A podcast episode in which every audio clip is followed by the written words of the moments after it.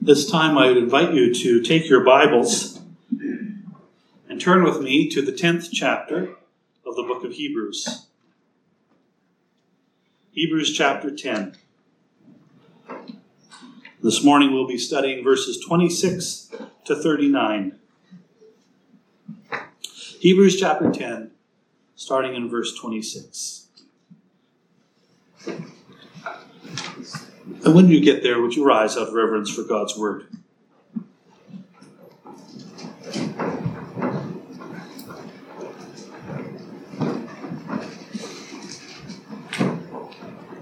Hear the word of the Lord. For if we go on sinning deliberately after receiving the knowledge of the truth, there no longer remains a sacrifice for sins but a fearful expectation of judgment and a fury of fire that will consume the adversaries. Anyone who has set aside the law of Moses dies without mercy on the evidence of two or three witnesses. How much worse punishment, do you think, will be deserved by the one who has spurned the Son of God and has profaned the blood of the covenant by which he was sanctified and has outraged the Spirit of grace? For we know him who said, Vengeance is mine, I will repay. And again, the Lord will judge his people.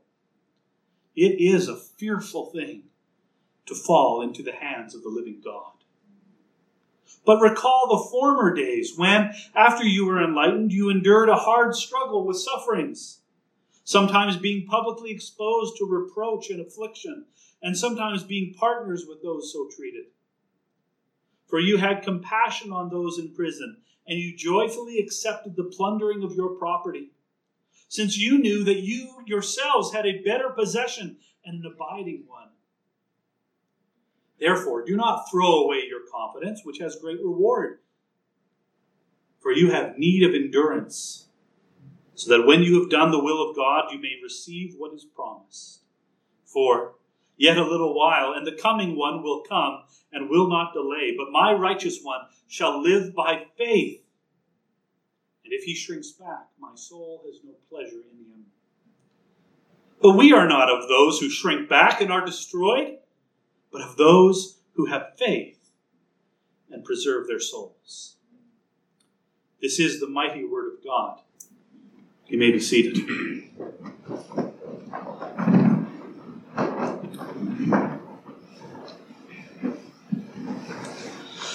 Have you ever felt like giving up? Have you ever felt like throwing your hands up in defeat? Have you ever wanted to say, enough is enough? I just can't do this anymore. The Christian life is so hard. There are so many rules, it seems. It goes against everything I used to think. It was so much easier before I became a Christian. Pursuing holiness is a drag. The Bible is so complicated and hard to understand. Church is boring. My life was so much better beforehand, so much easier when I could do whatever I wanted. There's so many other things I could be doing on a Sunday morning. Maybe I should just think about going back to my old life. I mean, I feel so tired. It's all too much. It'd be easier just to give up, to stop running this race. Is it really worth it? In our passage this morning from Hebrews chapter 10, we are going to see help for the weary Christian. As it's Mother's Day, I suppose we could title this even Help for the weary mother, or better, help for the weary Christian mother, perhaps. If you've ever found yourself asking these kinds of questions, today we're going to find some answers from God's Word. In our passage, we're going to see that God gives us two great motivations to hang in there, two great reasons to keep going two incentives not to give up in our Christian walk. Have you heard of the carrot and the stick? There are two ways to get a stubborn donkey moving. The one way is to lure him forward with the promise of a nice, juicy carrot. The other way is to strike his rump with a stick. The stinging pain of that discipline pushes him forward. And so the carrot is the, the symbol of the promised reward, and the stick is the threat of punishment. It's the carrot and the stick. And we go through life experiencing many carrot and stick situations, don't we? Mother promises that I'll get a cookie if I'm a good little boy. That's the carrot. Because a carrot wouldn't, you know, wouldn't motivate a little boy. But I'll go to my room if I'm not a good boy. That's the stick. Or my boss promises a promotion or a pay raise if I do a good job. Or I'll be fired if I don't. Or in the classroom, my teacher will give me a good st- a gold star if I do well on my test. Or an F if I don't study. The carrot and the stick. And in our passage this morning, the author of Hebrews is warning his readers against falling away from the Christian faith. That's the stick. And he's also reminding his readers about the great promise of reward that God has made. And that's the carrot. In verse 25, if you remember from a couple weeks ago, people have stopped coming to church. They have forsaken meeting together with other believers. And when that happens, when that becomes a habit, people fall away from the faith. It's inevitable. They give up, they go back to their old way of life. And for the people that Hebrews was writing to, that meant going back to Judaism. And in our passage, starting with verse 26, Hebrews is, tell, is going to tell them why they can't go back, why we can't go back. And so, what is help for the weary Christian? Well, we're going to look at three things this morning. What is help for the weary Christian? First of all, to know that God's wrath is real. Secondly, to know that God's reward is real. And thirdly, to know our identity in Christ is real. So to know that God's wrath is real, to know that God's reward is real, and to know that our identity in Christ is real. So let's look at the first section of our passage together, verses 26 to 31. Christian, you need to know that the wrath of God is real.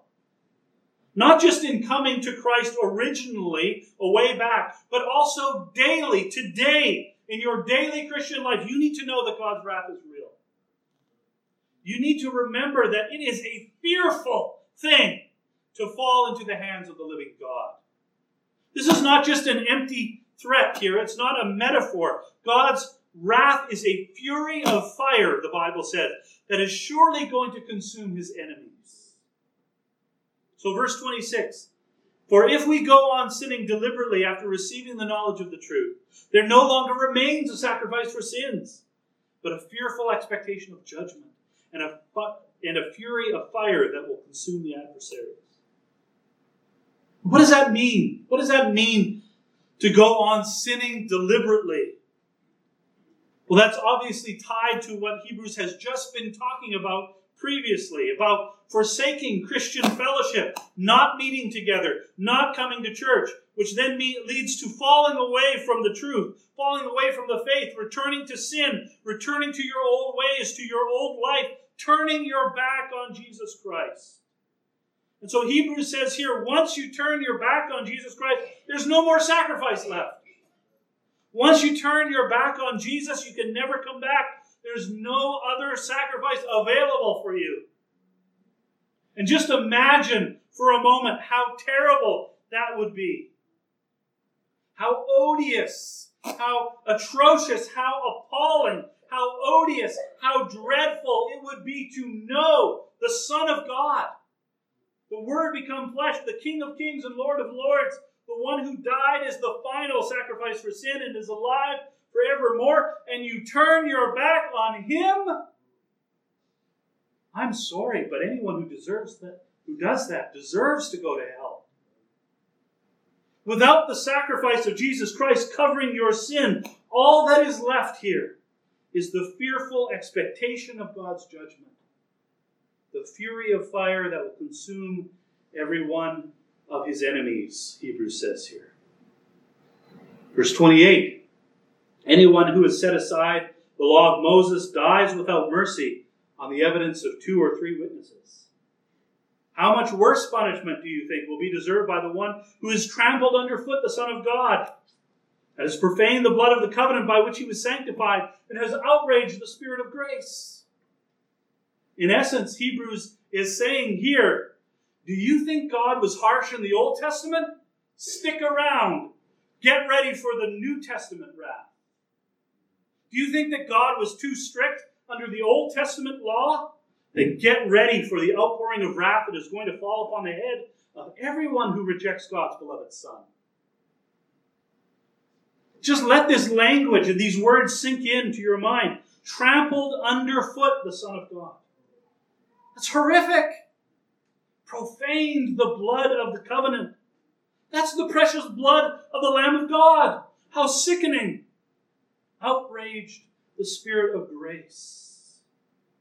That's thumbing your nose at the Holy Spirit of the living God. It's abominable. Verse 30 For we know him who said, Vengeance is mine, I will repay. And again, the Lord will judge his people. Look how Hebrews joins these two quotes together. God is a God who takes vengeance. Every offense against him will receive its just recompense. He will absolutely make sure that everyone will get what is coming to them.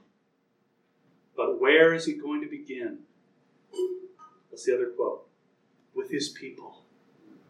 And then verse 31 comes It is a fearful thing to fall into the hands of the living God. You and I need to know that the wrath of God is real. I've always read verse 31 as though it's talking to non Christians, talking to unbelievers.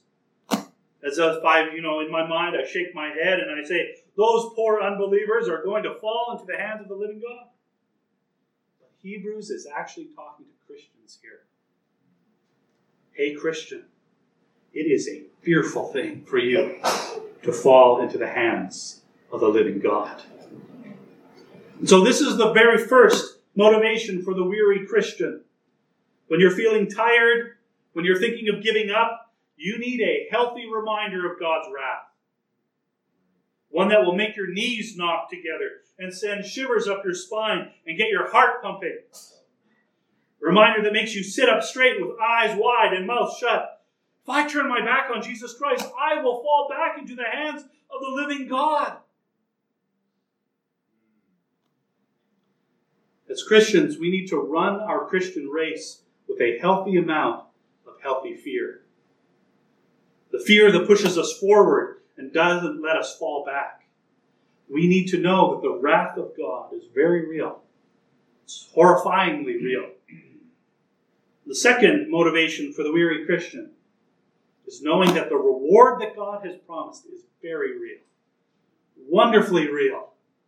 Verse 32 but recall the former days when, after you were enlightened, you endured a hard struggle with sufferings, sometimes being publicly exposed to reproach and affliction, and sometimes being partners with those so treated.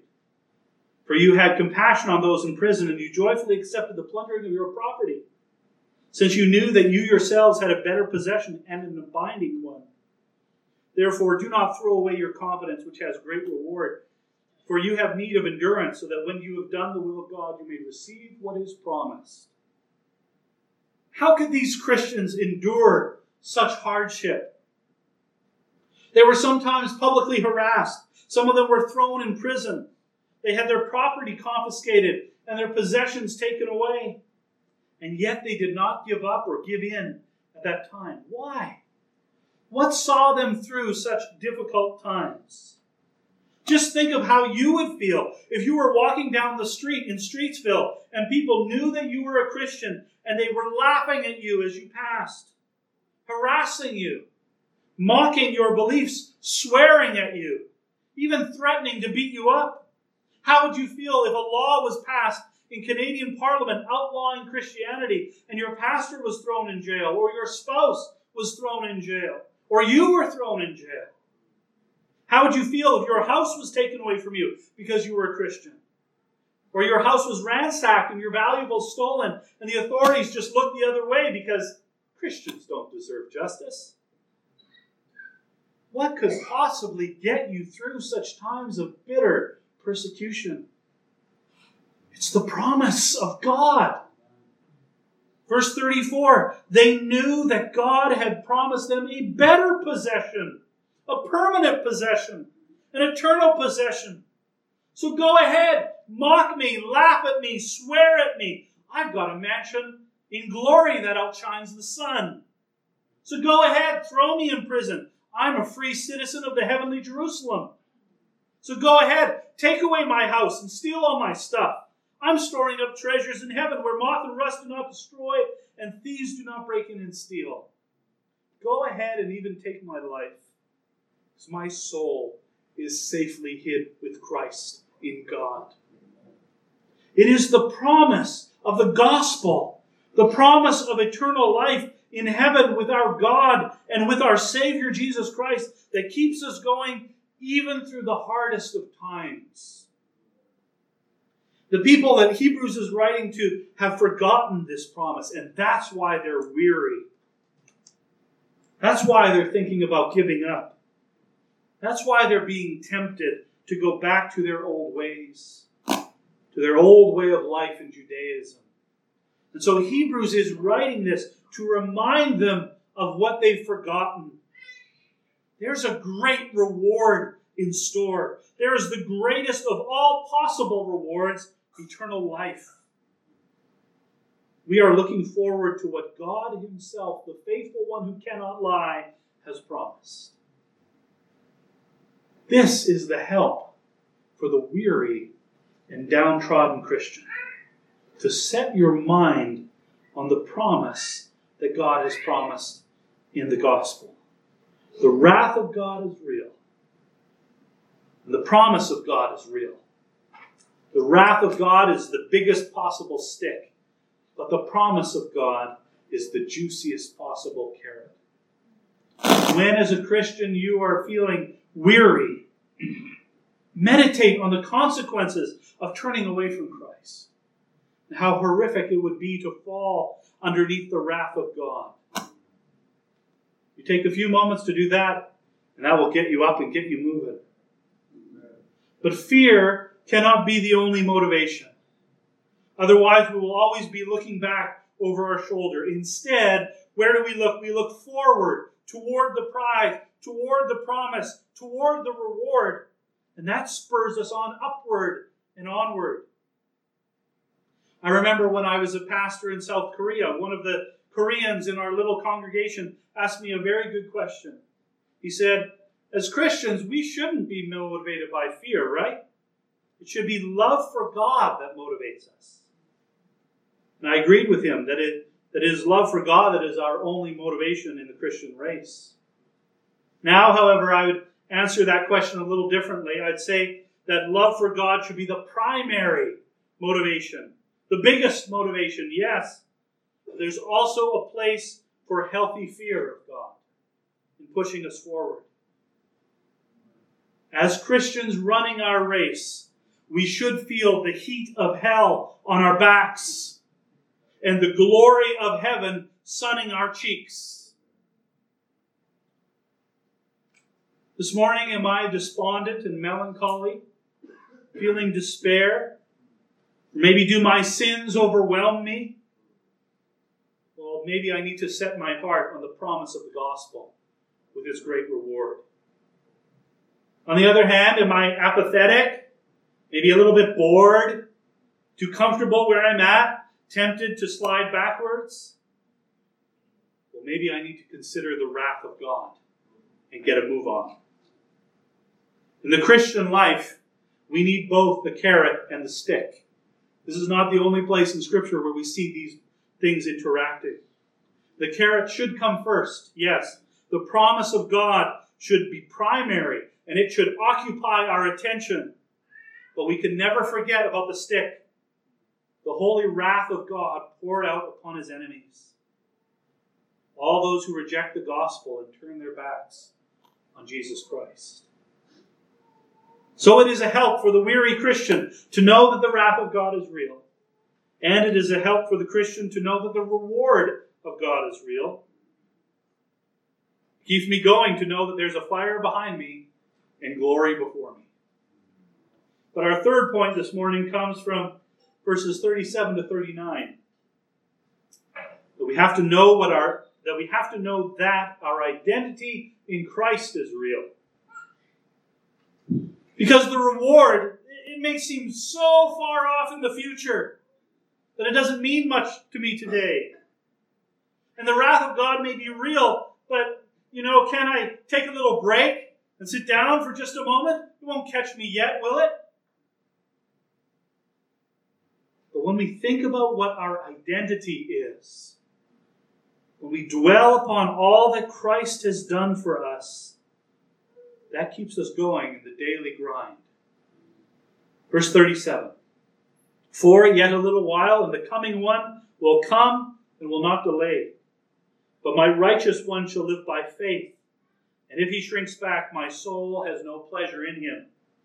But we are not of those who shrink back and are destroyed, but of those who have faith and preserve their souls. Here, Hebrews is taking a quotation from the book of the prophet, prophet Habakkuk. This is the same quote that the Apostle Paul used in the book of Romans as central to his presentation of the gospel. The righteous shall live by faith. But here, Hebrews is using the same quote from Habakkuk in a slightly different way. The coming one is coming. That is the Lord Jesus Christ. He will not delay. And on that day of days, there will be those who, who shrink back from Christ because they are his enemies. They will be destroyed because God has no pleasure in them. And there will be those who preserve their souls by faith in Jesus Christ. But look how Hebrews puts it in verse 39. He confidently puts himself and his readers in that second group. This is who we are. We are not of those who shrink back and are destroyed, but rather we are of those who have faith and preserve their souls by that faith. And so, if we read between the lines here, Hebrews is saying that we should be confident in our identity as believers in Jesus Christ. We don't dither between these two options. No, we know who we are in Christ. Hebrews has warned us of the consequence of falling away to motivate us not to give up. But here, he affirms who we are. We are believers. We don't shrink back. We don't fall away. We don't give up. No, the coming one is coming. He will not delay. We live in the light of his coming.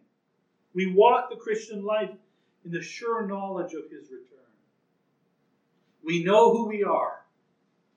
When we become weary, when we think about giving up, it is because we have momentarily forgotten who we are in Christ. And the help for our weariness in that moment is to remember. To remember who Christ is, first and foremost, and then immediately to remember what our identity in Christ is who we are in Him. Yes, we must keep in mind the wrath of God, that He is a consuming fire, that it is a fearful thing to fall into His hands.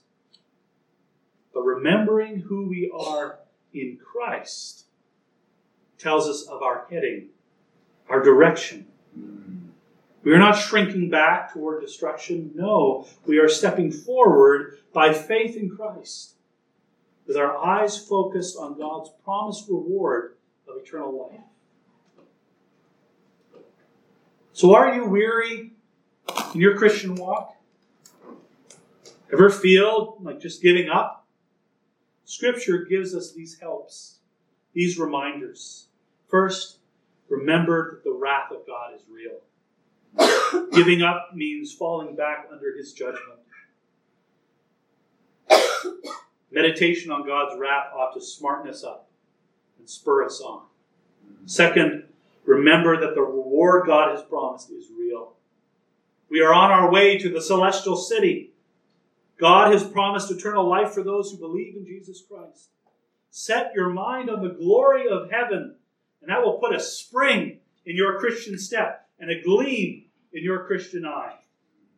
When your heart is set on heaven, they can spit on you, they can throw you in prison, they can take away your house and steal your possessions. You, you can endure these hardships in this life when your heart is set on heaven because you know that something better is coming. And third, remember that your identity is real. Your identity in Christ by faith. If you're weary and downtrodden in your Christian walk, it is probably because you have forgotten, maybe just for a moment, but you have forgotten who Christ is and who you are in Christ. Jesus Christ is the same yesterday, today, and forever. He's not going to let you go. He's not going to let anyone snatch his sheep from his hand. In Christ, you have been redeemed, your sin atoned for. In Christ, you have been justified in the sight of God. In Christ, you have been adopted into God's family, and so you are a co heir with Christ of all God's inheritance. And in Christ, you are being sanctified into his image by the Holy Spirit who dwells within you. And in Christ, one beautiful day, you shall be glorified to be like him. Let us pray.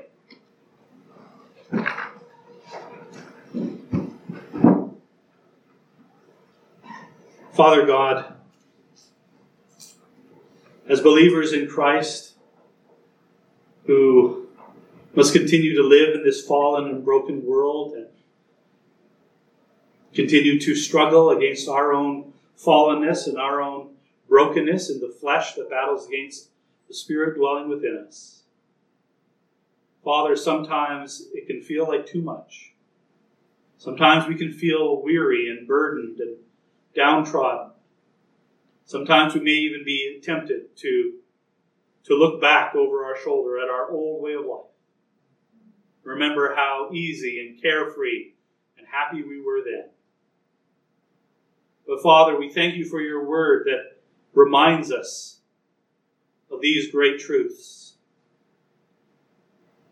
And that helps us in our weariness, Father. That your wrath is real that your reward is real, identity in Christ Jesus is also real. So, Father, I pray that you'd help me in my own weariness. I pray that you'd help each one here who is weary in their Christian walk. And may we not look to self help books or to uh, the things that, that comfort us in this life, but let us rather look to Scripture and to your Word and let these helps that Scripture has given us, let these be the things that motivate us and push us forward. Wherever we might find ourselves in our lives. We're dealing with sickness and pain, Father. Let us focus upon the reward that you've promised. Father, if we're falling into temptation or we're apathetic in our walk, Father, give us a healthy glimpse of your wrath. So that, Father, we would be servants who are pleasing in your sight, that we would bring you honor and glory, that we would live for you and not for ourselves. Father, as we leave this place, I pray that you'd help us to ultimately rest in your grace. That, that without your hand working upon us, we cannot even take one step forward. But let us be encouraged, Father, by your word, and let us be encouraged to rest in you at every moment. But Father, never let us forget or turn away from your grace and your mercy. It's in Jesus' precious name we pray all these things. Amen.